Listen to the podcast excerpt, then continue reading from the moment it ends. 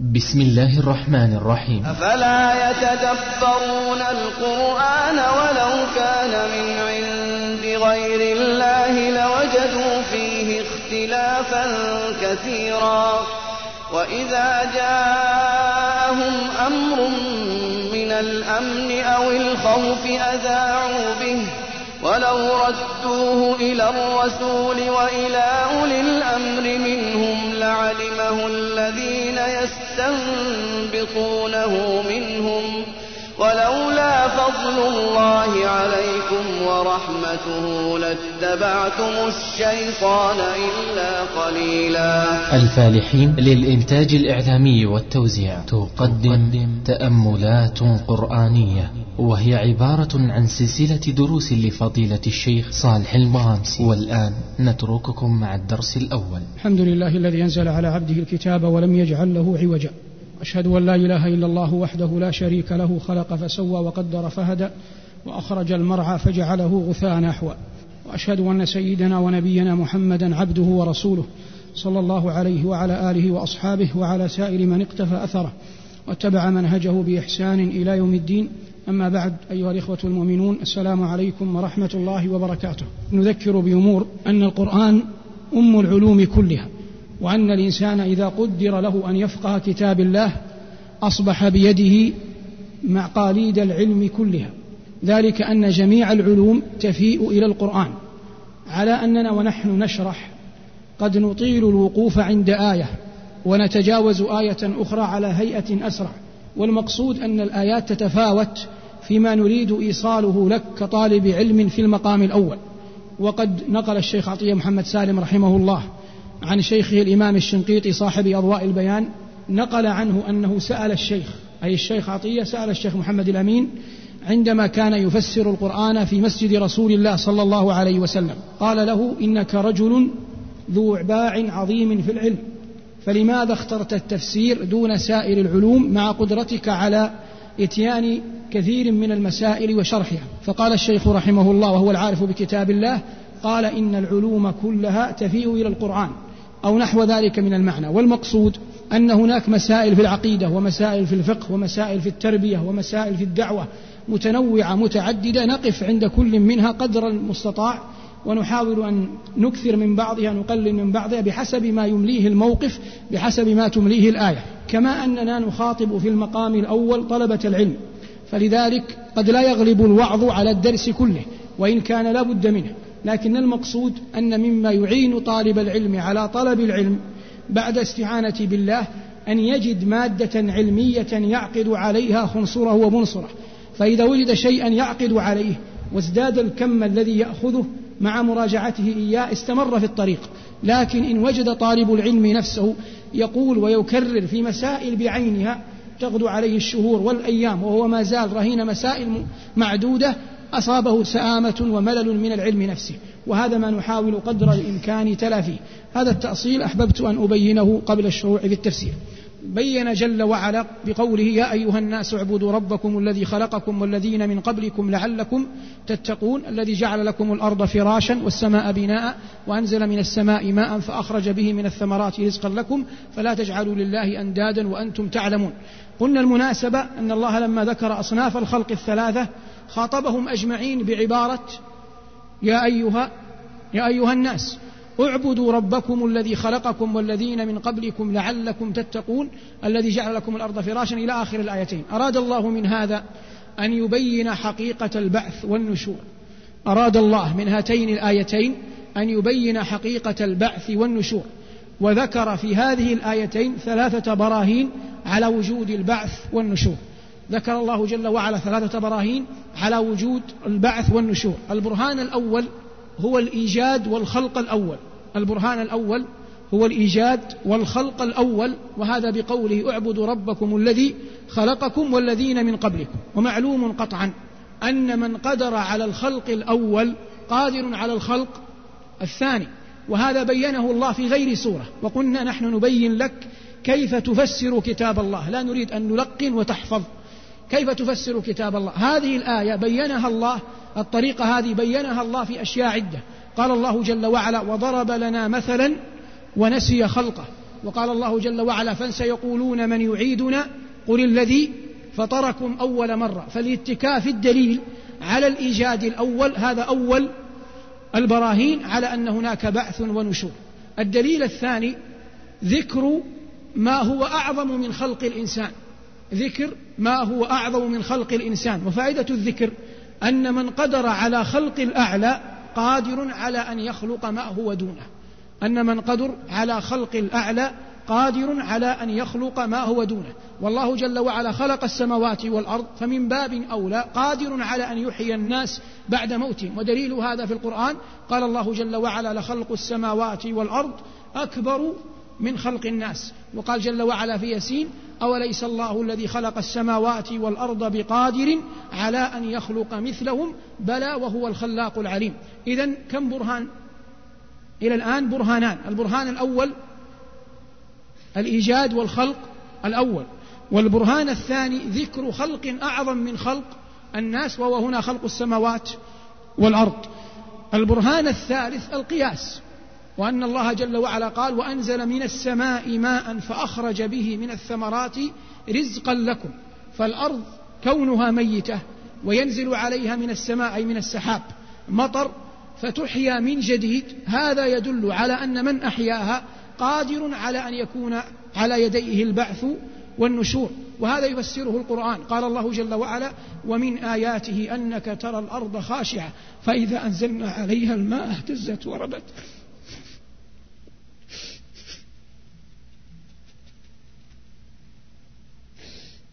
ومن آياته أنك ترى الأرض خاشعة. فإذا أنزلنا عليها الماء اهتزت وربت إن الذي أحياها لمحيي الموتى إنه على كل شيء قدير. فبين سبحانه أن القادر على أن يحيي الأرض بعد موتها قادر بقدرته وعظمته وجبروته ورحمته وعزته وسلطانه على أن يحيي الناس ويعيدهم بعثا ونشورا بعد أن كانوا أمواتا. فاجتمعت في هاتين الآيتين ثلاثة براهين على إثبات حقيقة البعث والنشور. هذا التفسير المجمل للآيتين. أما التفسير التفصيلي ما يتعلق بالمفردات وغيرها فقول الله جل وعلا يا أيها الناس اعبدوا ربكم الذي خلقكم والذين من قبلكم لعلكم تتقون. هذا تلازم ما بين العبادة والتقوى. هناك تلازم ما بين العبادة والتقوى. فالعبد إذا عبد الله اتقاه وإذا اتقاه فقد عبده. لعلكم تتقون الذي جعل لكم الأرض فراشا أي تطؤون عليها ممهدة ميسرة وهذا ظاهر لكل ذي عينين. والسماء بناء الأصل أن السماء في اللغة كل ما أظلك فهو فهو سماء. وأرضك كل مكرمة بنتها بنو تيم وأنت لها سماء أي وأنت لها سقف. كل ما أظلك فهو سماء. لكن المقصود بالآية هنا السماوات السماوات السبع وسيأتي تفصيلها في آيات أخرى. وأنزل لكم من السماء. السماء هنا ليس المقصود بها السماوات السبع والمقصود به السحاب لأن بالقرينة الموجودة وهو أن المطر ينزل من أين؟ من السحاب. وأنزل لكم من السماء ماء فأخرج به. الباء هنا سببية. أي فأخرج لكم بسبب الماء. فأخرج لكم بسبب الماء.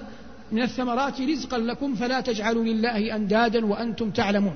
لما قال الله جل وعلا هذه البراهين الثلاثة التي تدل على قدرته وعلى ربوبيته وعلى أنه لا رب غيره ولا إله سواه قال مطالبا بعباده بقوله فلا تجعلوا لله أندادا فلا تجعلوا لله أندادا. الند هو الشريك المثيل النظير ولا يوجد لله شريك ولا ند ولا مثيل ولا ولا نظير ليس كمثله شيء وهو السميع وهو السميع البصير. ولذلك ما بني الدين إلا على أنه لا يعبد إلا من؟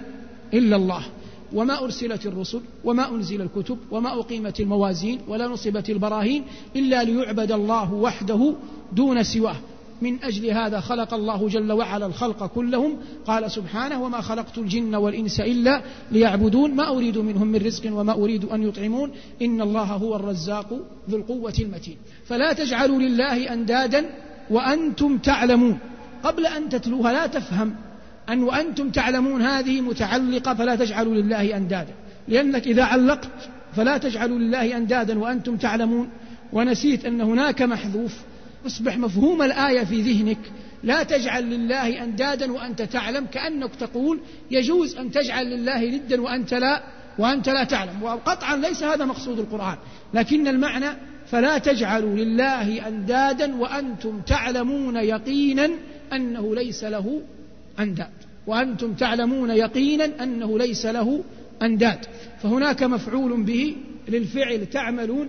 حذف لدلالة المعنى عليه وهذا كثير في القرآن.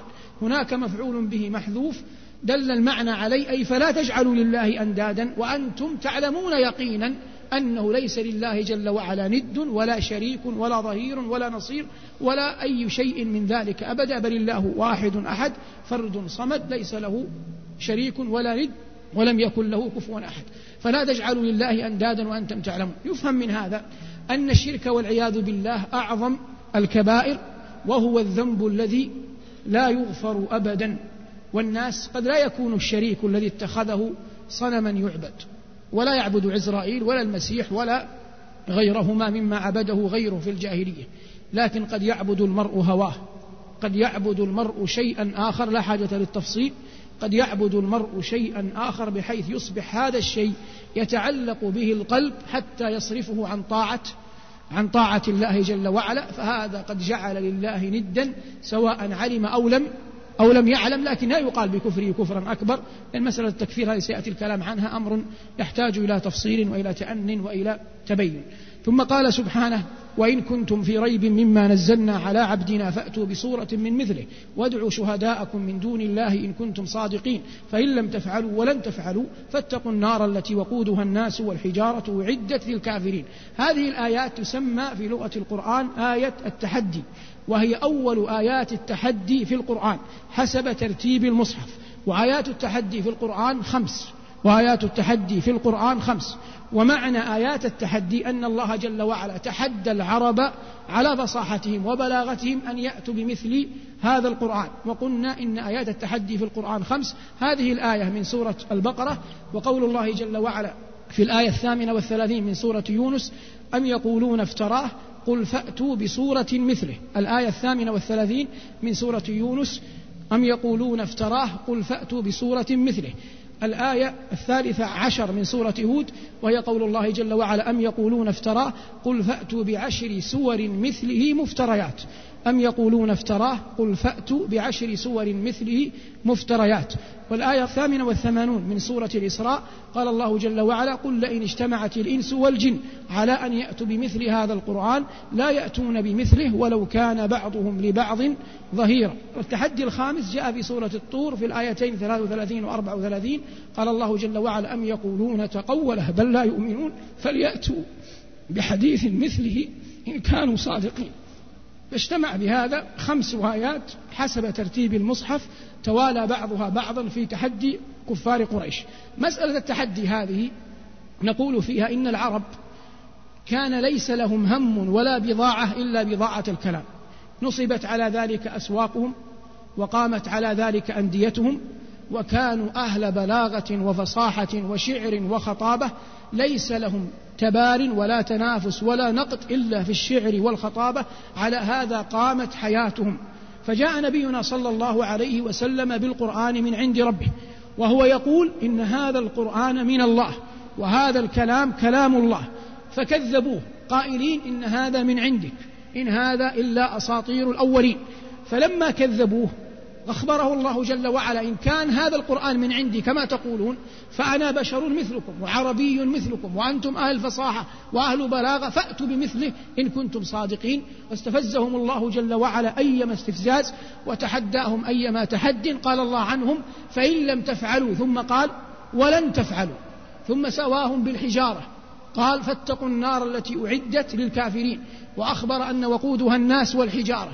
كل ذلك ليلهب مشاعرهم ويوقظ الهمم فيهم حتى يتحدى القرآن ومع ذلك أثبتوا عجزهم وأنهم غير قادرين على أن يأتوا لا بآية ولا بجزء من آية فضلا عن سورة أو عشر سور أو عن القرآن كله. فهذا معنى التحدي في الآيات.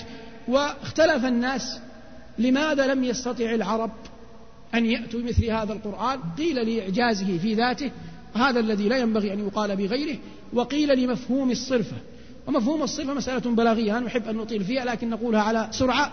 قالها رجل معتزلي اسمه إبراهيم بن سيار النظام قال إن العرب كانوا قادرين على أن يأتوا مثل هذا القرآن لكن الله صرفهم لحكمة أرادها على أن يأتوا بمثله قال إن العرب قادرين.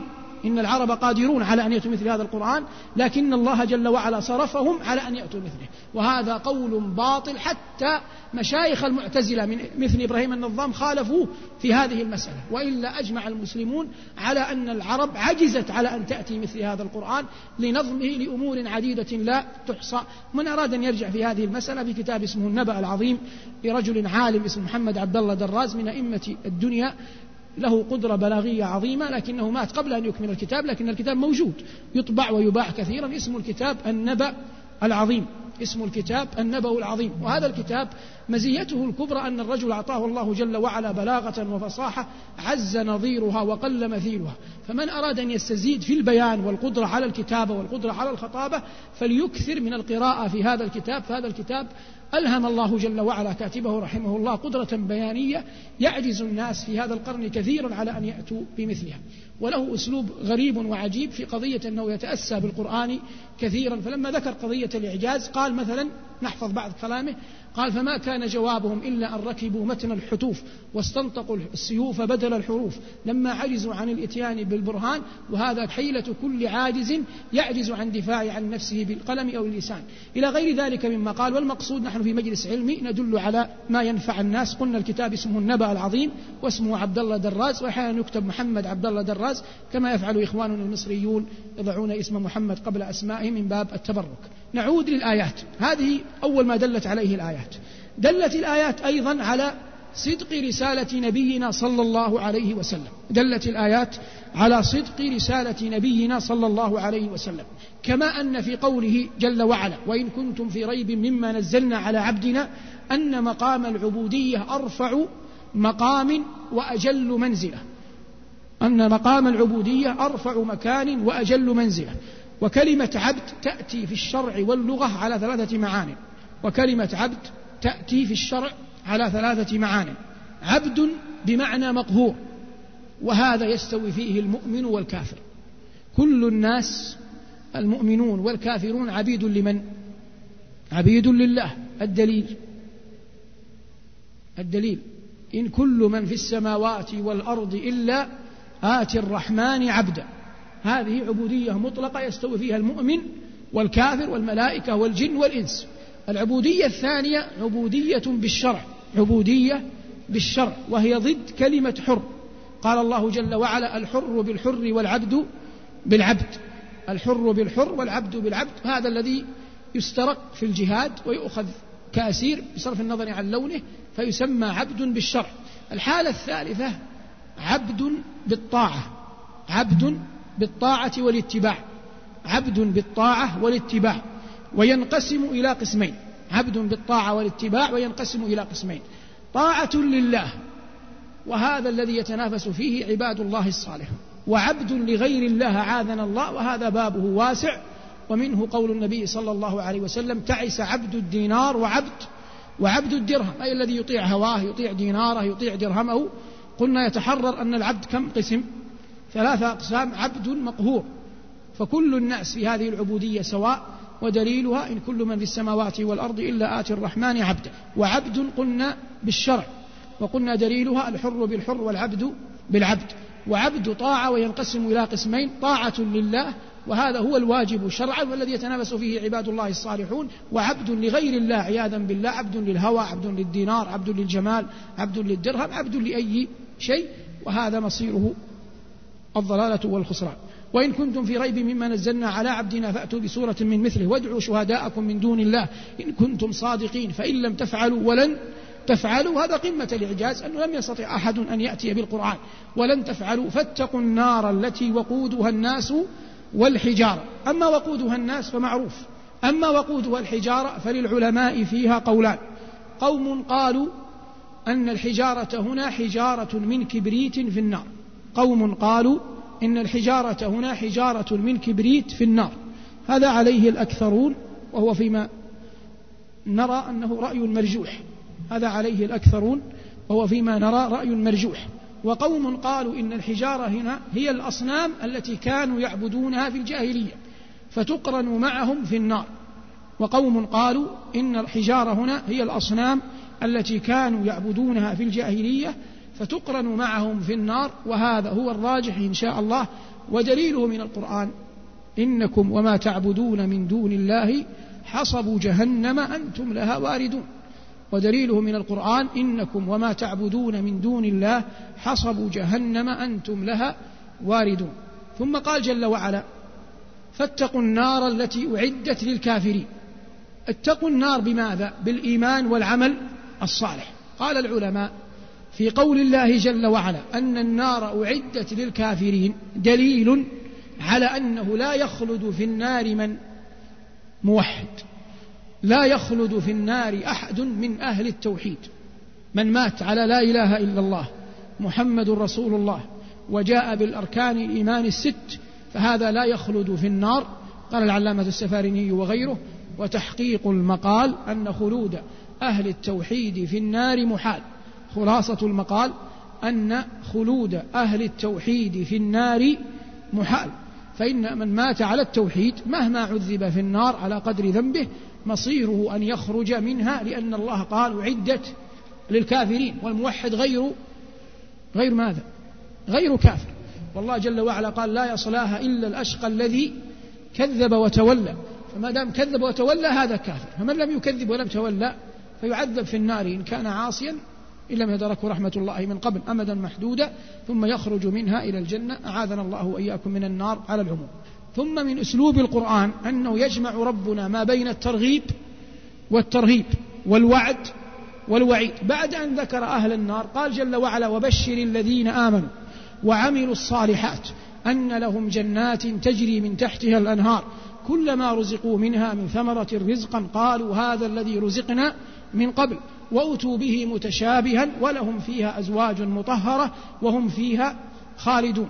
هذه الآية فيها مبشر وفيها مبشر وفيها مبشر به وفيها سبب للبشارة. أعيد.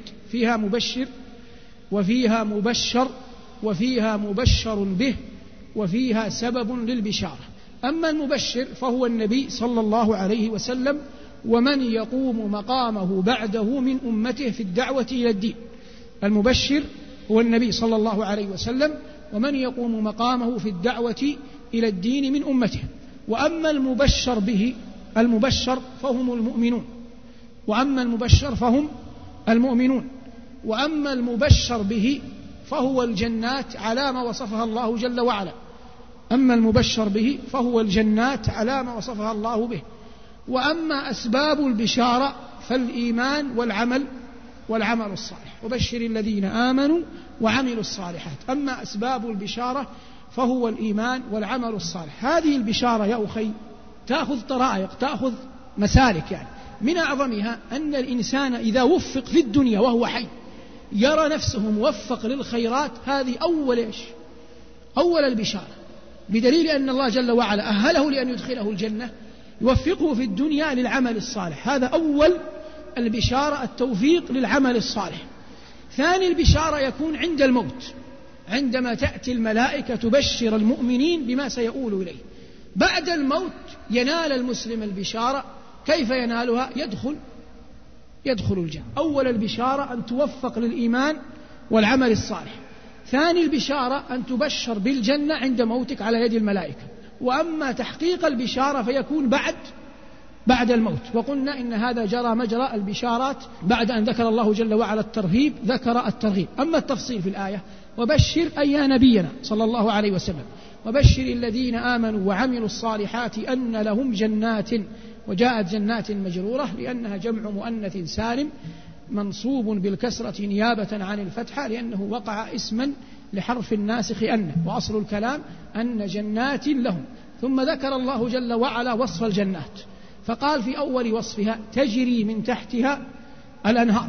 لم يذكر الله جل وعلا هنا ما هي الأنهار. وقلنا إن القرآن يفسر بال بالقرآن.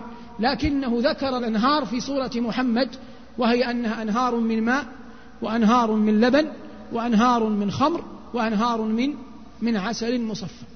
تجري من تحتها الأنهار أي أنهار الماء وأنهار اللبن وأنهار الخمر وأنهار العسل. ثم إنه جل وعلا ذكر أن تجري من تحتها الأنهار أول صفاتها لأن القاعدة أن الشيء كلما كان ملتصقا بذات الشيء كان تقديمه أولى.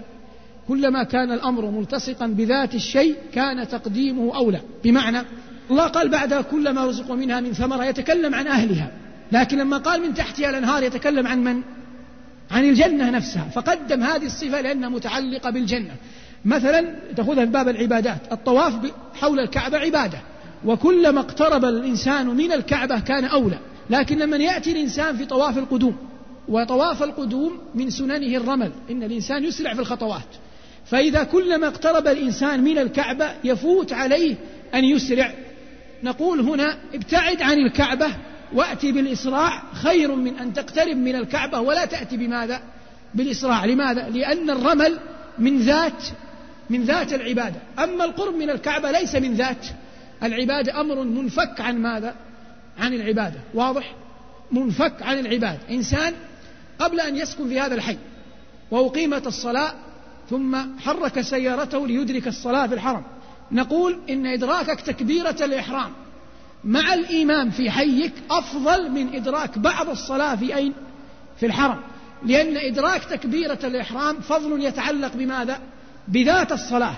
لكن إدراكك الصلاة في الحرم يتعلق بمكانها لا ب لا بذاتها. واضح؟ لا يتعلق بذاتها يتعلق بالمكان.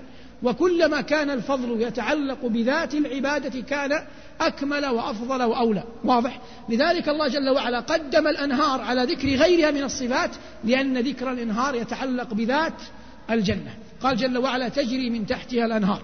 كلما رزقوا منها من ثمرة رزقا قالوا هذا الذي رزقنا من قبل وأتوا به متشابها. نحويا نقول كلمة كلما لا تتكرر كما هو مشهور. الناس يقولون كلما أتيتني كلما أطعمتك هذا خطأ. يؤتى بكلما في أول الكلام ولا تكرر. كما قال الله كلما رزقوا منها من ثمرة رزقا قالوا هذا الذي رزقنا من قبل ولم يقل كلما قالوا وأكمل. هذا ناحية نحوية. الناحية المعنى للعلماء في معنى هذه الآية ثلاثة أقوال. فريق يقولون وأتوا به متشابها قالوا هذا الذي رزقنا من قبل أي في الدنيا.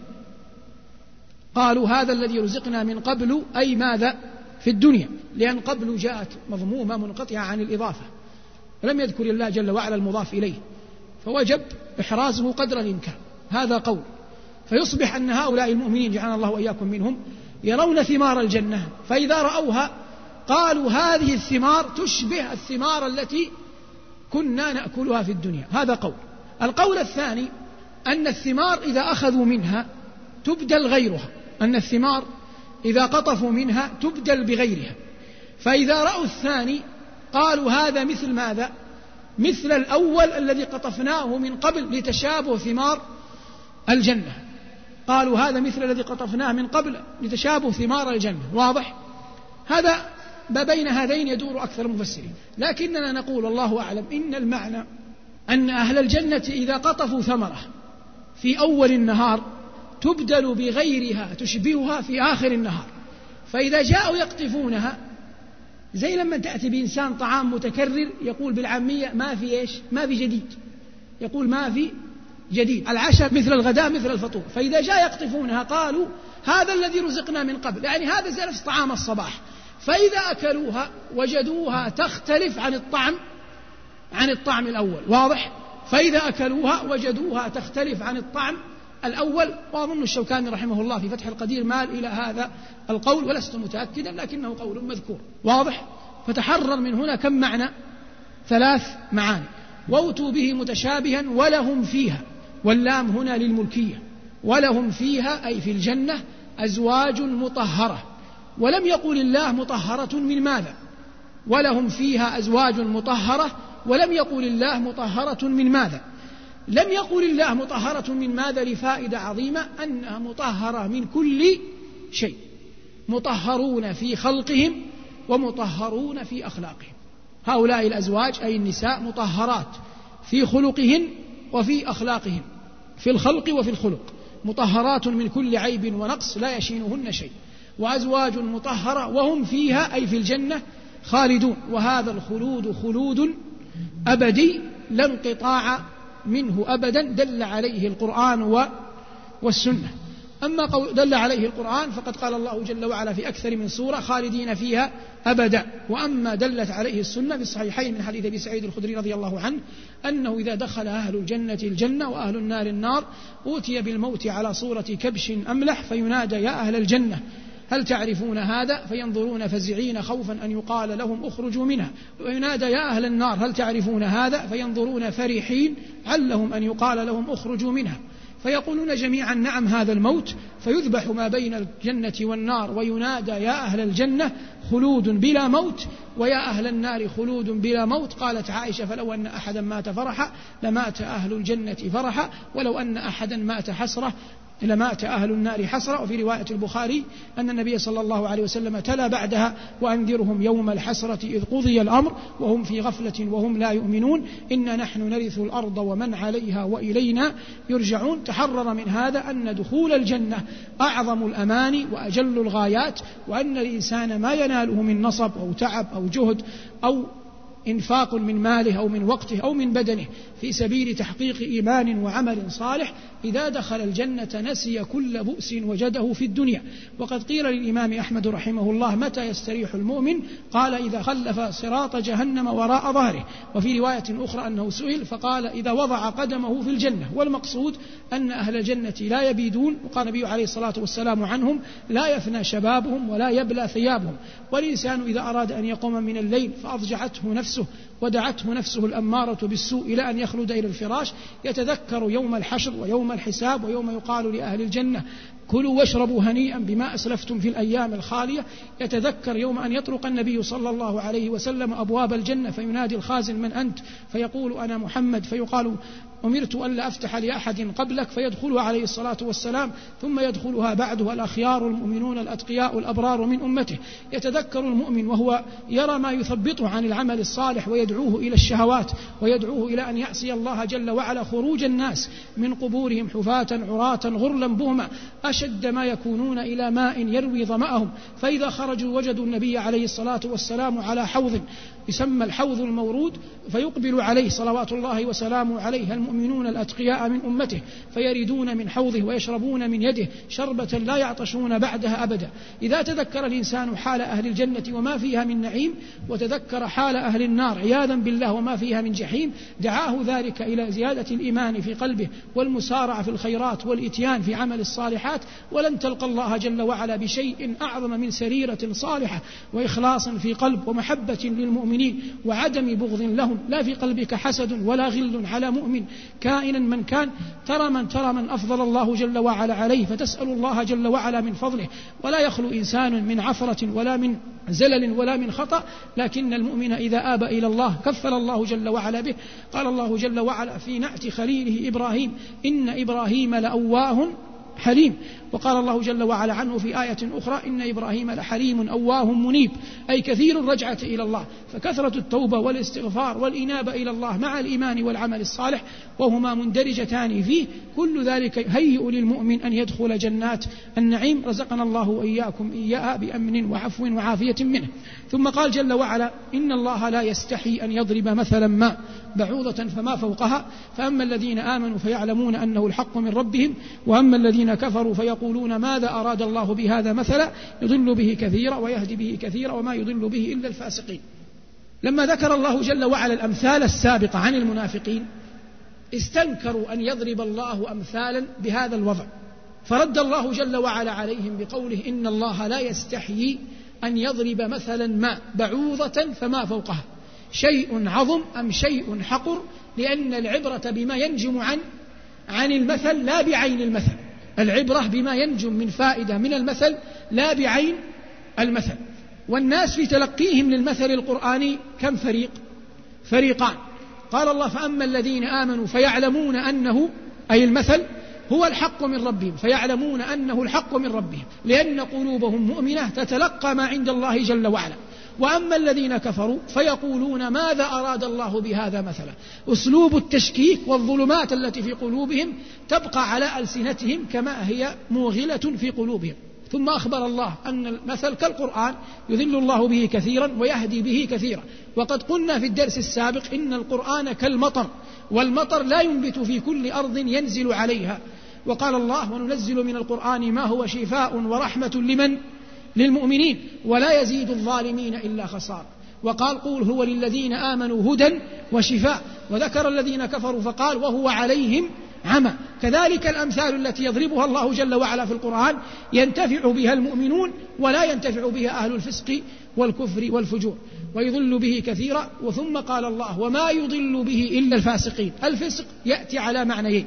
الفسق يأتي على معنيين. معنى بمعنى الكفر ويكون مخرجا من الملة.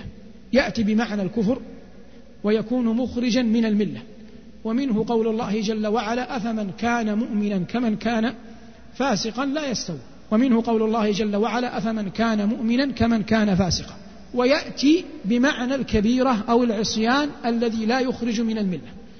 ويأتي بمعنى الكبيرة أو العصيان الذي لا يخرج من الملة ومنه قول الله جل وعلا إن جاءكم فاسق بنبأ فتبينوا.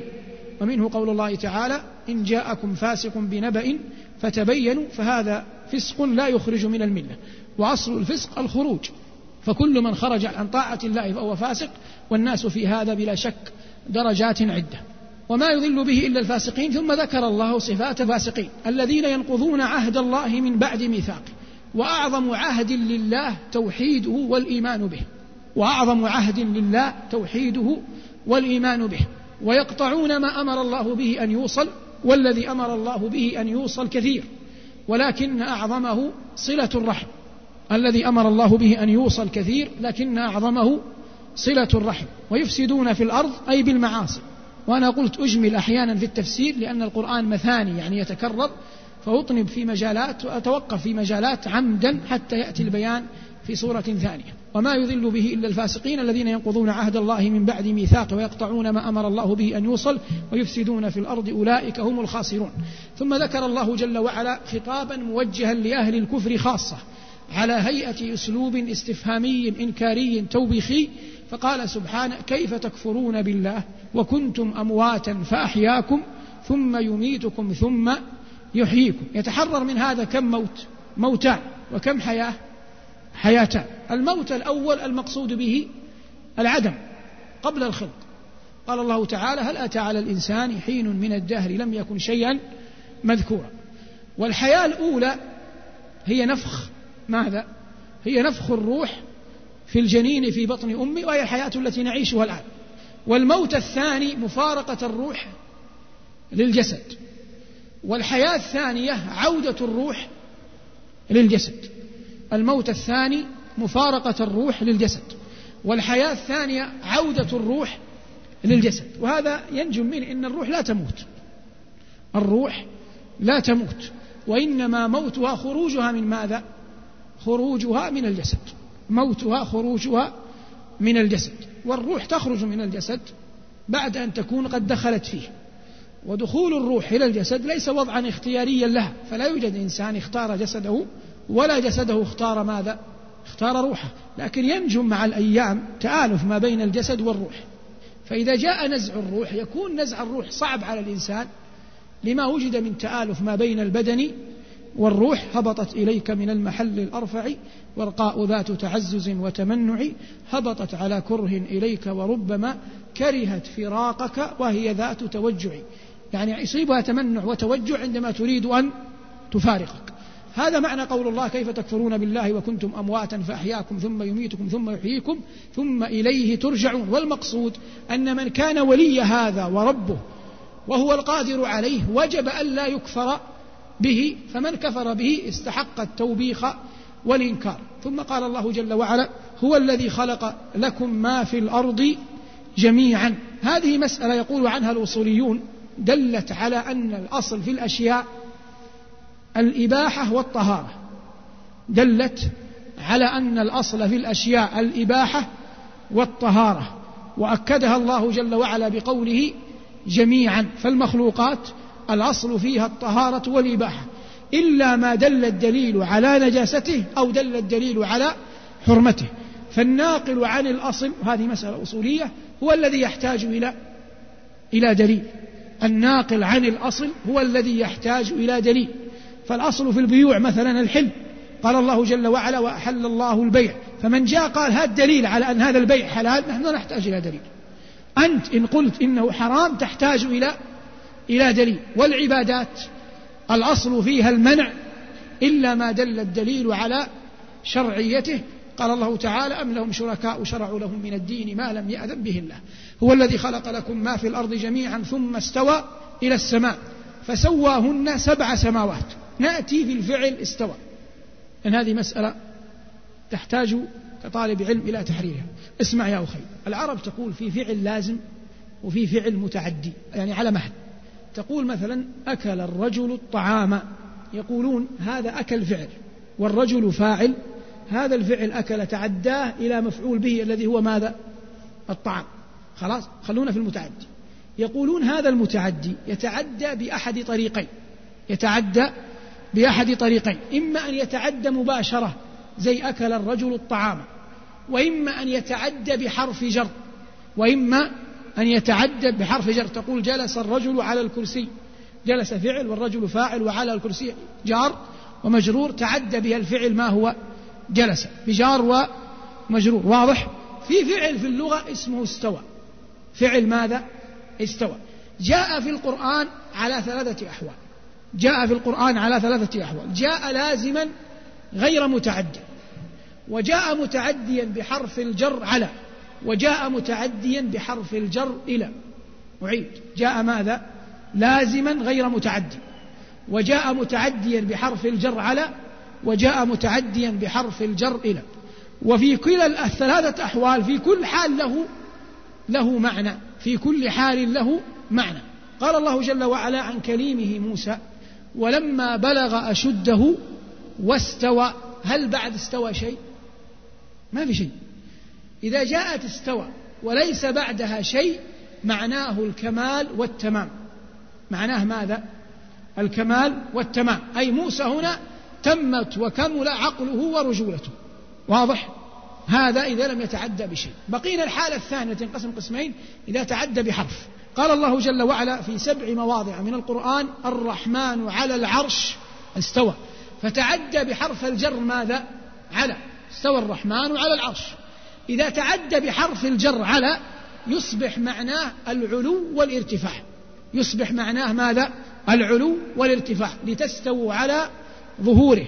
ثم تذكروا نعمة ربكم إذا استويتم عليه أي عليتموه وارتفعتم. فإذا تعدى بحرف الجر على يصبح معناه ماذا؟ العلو والارتفاع. إذا تعدى بحرف الجر إلى يصبح معناه القصد يصبح معناه القصد يعني قصد من شيء إلى شيء آخر وهو الذي بين أيدينا. قال الله جل وعلا هو الذي خلق لكم ما في الأرض جميعا ثم استوى إلى السماء. حتى تفهم الآية جيدا. خلق الله الأرض قبل من؟ قبل السماء. خلق الأرض في يومين ثم قبل أن يتمها جل وعلا وهو القادر قصد ماذا؟ قصد السماء فخلقها في يومين. قل إنكم لتكفرون بالذي خلق الأرض في يومين وتجعلون له أندادا. ذلك رب العالمين. فخلق الأرض في يومين. بعد أن خلق الأرض في يومين عاد جل وعلا وهو القادر على كل شيء فأكمل خلق أكمل خلق الأرض فأكمل خلق الأرض. فأصبح خلقت السماوات والأرض جملة في كم يوم؟ في ستة أيام. لكن السماء خلقت في ماذا؟ في يومين. والأرض خلقت في أربع أيام. بدأ الله بماذا؟ بالأرض. خلقها في يومين. ثم استوى إلى السماء أي قصد السماء.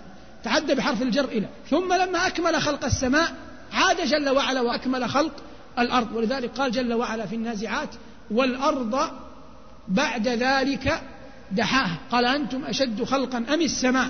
بناها رفع سمكها فسواها وأغطش ليلها وأخرج ضحاها والأرض بعد ذلك دحاها. ولم يقل والأرض بعد ذلك خلقها لأن خلقها تم من ماذا؟ من قبل. لكن تركها جل وعلا غير منتهية لحكمة أرادها. ثم أكمل خلقها لأن نقول يتحرر من الآية أن استوى فعل يأتي على ثلاث صيغ. يأتي غير متعد فيصبح معناه الكمال والتمام ويأتي بمعنى متعديا بحرف الجر على فيصبح معناها العلو والارتفاع ويأتي متعديا بحرف الجر إلى فيصبح معناه القصد وهذا المقصود به في الآية هنا. ثم استوى إلى السماء فسواهن سبع سماوات. ذكر الله في القرآن أن السماوات سبع. ولم يذكر في القرآن نصا صريحا كلمة سبع أراضين لكنها جاءت في السنة ودل عليها القرآن. دل عليها القرآن في سورة الطلاق لما قال جل وعلا في آخر الآية ومن الأرض مثلهن يتنزل الأمر بينهم وجاءت به السنة أن من اغتصب شبرا طوق من سبع أراضين. ولا يوجد جواب شاف لماذا لم يذكر الله كلمة أراضين في القرآن فيما نعلم. هذه السماوات السبع بعضها فوق بعض. أدنى سماء إلينا يسمى السماء الدنيا. وأعلى سماء يسمى السماء السابعة ولكل سماء خزنة وأبواب وسكان. أما الأبواب فإن الله يقول لا تفتح لهم أبواب السماء. وأما السكان فإن النبي صلى الله عليه وسلم يقول أطت السماء وحق لها أن تعد. والله ما من موضع أربعة أصابع إلا وملك واضع جبهته ساجدا لله تعالى. وأما خزنتها فإن النبي عليه الصلاة والسلام في حديث المعراج جبرائيل كان يستفتح فيسأله الخزنة من أنت؟ فيقول أنا جبريل ومعي محمد وهؤلاء القائمون على شؤون السماوات. هذه السماوات تفتح لأقوام وتسد في وجه أقوام. تفتح للإيمان والعمل الصالح والدعوات الصالحات ودعوة المظلوم. هذه كلها تفتح لها أبواب السماء. قال الله جل وعلا إليه يصعد الكلم الطيب والعمل الصالح يرفعه. وتسد عياذا بالله في وجه أرواح أهل الكفر وأهل الفسق لا تفتح لهم أبواب السماء. تسد في وجه الأعمال التي يخل الإنسان فيها كمن ضيع الصلاة أو فرط فيها في الدعوات كقطيعة الرحم والبغي. في كل ما نهى الله جل وعلا عنه لا تفتح أمامه أبواب السماء فتح الله لنا ولكم أبواب السماء. ثم قال جل وعلا وهو بكل شيء عليم. الباء هنا للإلصاق. الباء هنا للإلصاق وعليم اسم من أسمائه الحسنى.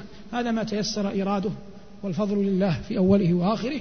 سبحان ربك رب العزة عما يصفون وسلام على المرسلين والحمد لله رب العالمين. تأملات قرآنية.